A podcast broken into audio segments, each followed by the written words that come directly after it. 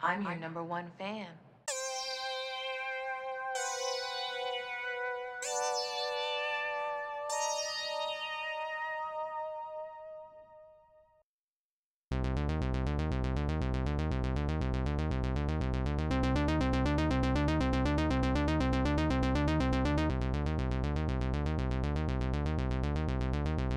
Hello and welcome back to Scream 101. I'm Brennan, And I'm Sergio. and let's do a quick, quick wrap up of the Female Directors Spotlight Month. So important, right? So important, just like Moonlight. anyway, um, this is the part where we look over the past month and we rank the movies that we watched. Um, this one was more difficult for me because I didn't love or hate any of the movies really. Oh, we Um, differed on that one. Yes, we did. Um, but yeah, so you know what? Let's let's do a thing where we start at the bottom. We start at four, but we switch off. Like you say your four, and I say my four, and we'll see how that goes. Okay. Okay, what's your four? So from the bottom to the top, right? Yes, Pet Cemetery, could have predicted that. That Blood one- Diner. no, we switch off. Oh, Pet Cemetery. I could have predicted that because that one made you real mad. Mine is Near Dark, and that's not because it was a bad film. It was the one I liked the least, but I liked them all. okay. What's your number three? Blood Diner. Uh, again, makes sense. You weren't a huge fan of that. Mine is Pet Cemetery. I did enjoy that, but it was a very uneven movie. Very boring, you can say. Near amongst friends here. What was your number two? Near Dark. Okay, mine's another vampire film. It's a girl walks home alone at night. Boo. What was your number one, Sergio? My number one was A Girl Walks Home at Night. Yeah, and mine was Blood Diner. Eh. I was just waiting for your reaction on Uh. that one. Okay, I mean, I feel like I could have predicted it I know. given the fact that all the other nominees were taken. So okay, whatever. I saw that coming. You're Process of psychic. elimination. Yeah, exactly. You You know? are psychic. I don't know. Um, I'm not saying it's a better film than A Girl Walks Home Alone at Night because that movie was gorgeous and it had a lot of really beautiful erotic scenes and Blood Diner in no way approaches that kind of filmmaking. But I had a better time with Blood Diner, and that's kind of Okay. what I scored this on. Yeah, I mean, you like trash, so why not vote it in? One Number man's trash is another man's blood diner, Sergio. Okay. Um, and let's play a quick game. Just you know, Woo! like lighten things up because I'm there's ready. kind of a lot of hostility Ready. in the air. Um, are, are you are you mad at me? Is this is, is that a j- hint? no. Okay, good. Um, our game is called The Feminine Mystique, of course. and I'm gonna give you the title of a film, and you have to tell me whether or not it was directed by a woman. Are you ready? Okay. Valley Girl. No. You know this is directed by a woman. We watched it, and it was directed You expect by me to remember the directors? whatever.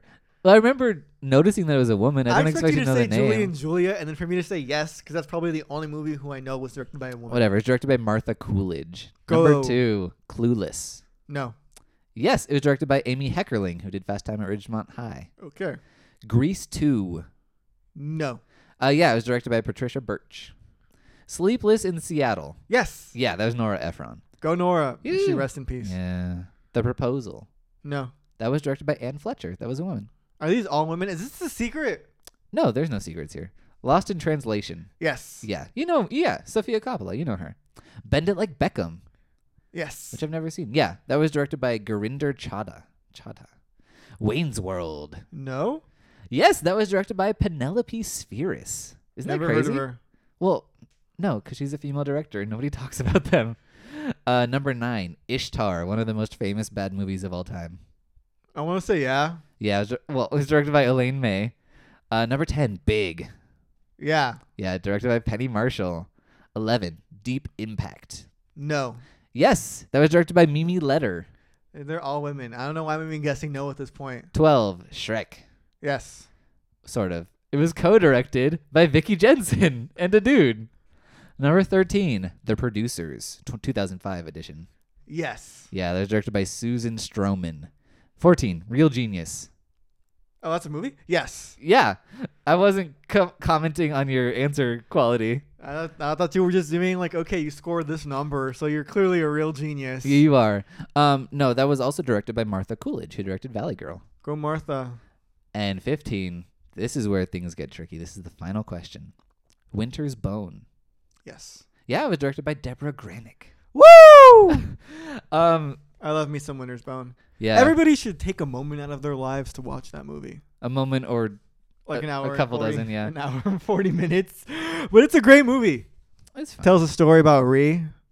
Remember Ree? Riri? Rihanna? No, Ree. Ray Dolly, or is Is it that- Ray?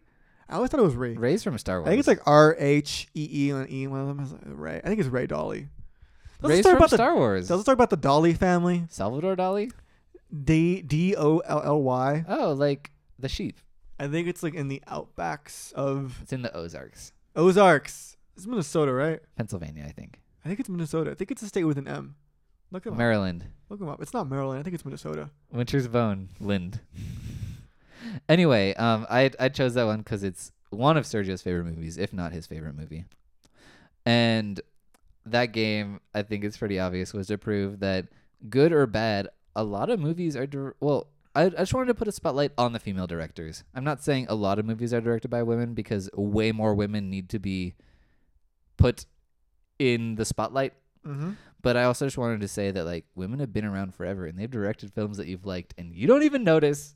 I don't. I clearly don't because I was guessing no, even though clearly the pattern was yes. It was yeah, it was pretty obvious. Ree Dolly, that's her name. Um, she lives in the Ozarks. It does not say specifically. Look up Ozarks. well, the Ozarks are a mountain range. They're in multiple places. Oh oh oh oh. Nope. I thought it said Lawrence, Kansas, but it said Jennifer Lawrence.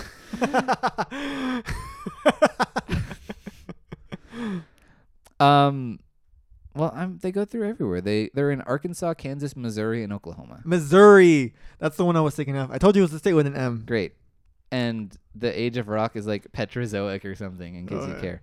Anyway, um, I'll be dead on the ground before I recognize the state of Missouri is that like a line? from The Simpsons. Okay, That's Grandpa Simpson. okay, cool. Um, He's like hanging up a flag, and they're like, "Why does it only have 49 stars?" oh, And he's like, "I'll be dead on the ground before I recognize Missouri." that's crazy.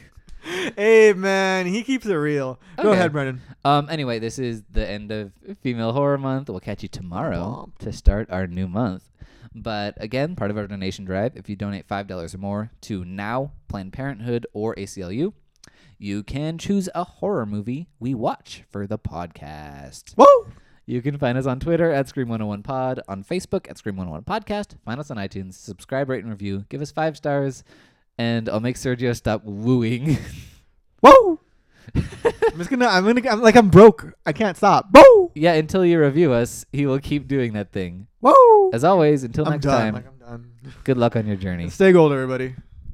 This episode was brought to you by Cupholder Radio. You can find more episodes of this show and others at cupholderradio.com or wherever podcasts are sold. Get out. The podcast is coming from inside the house. Hello there. I'm Uncle Ponyboy.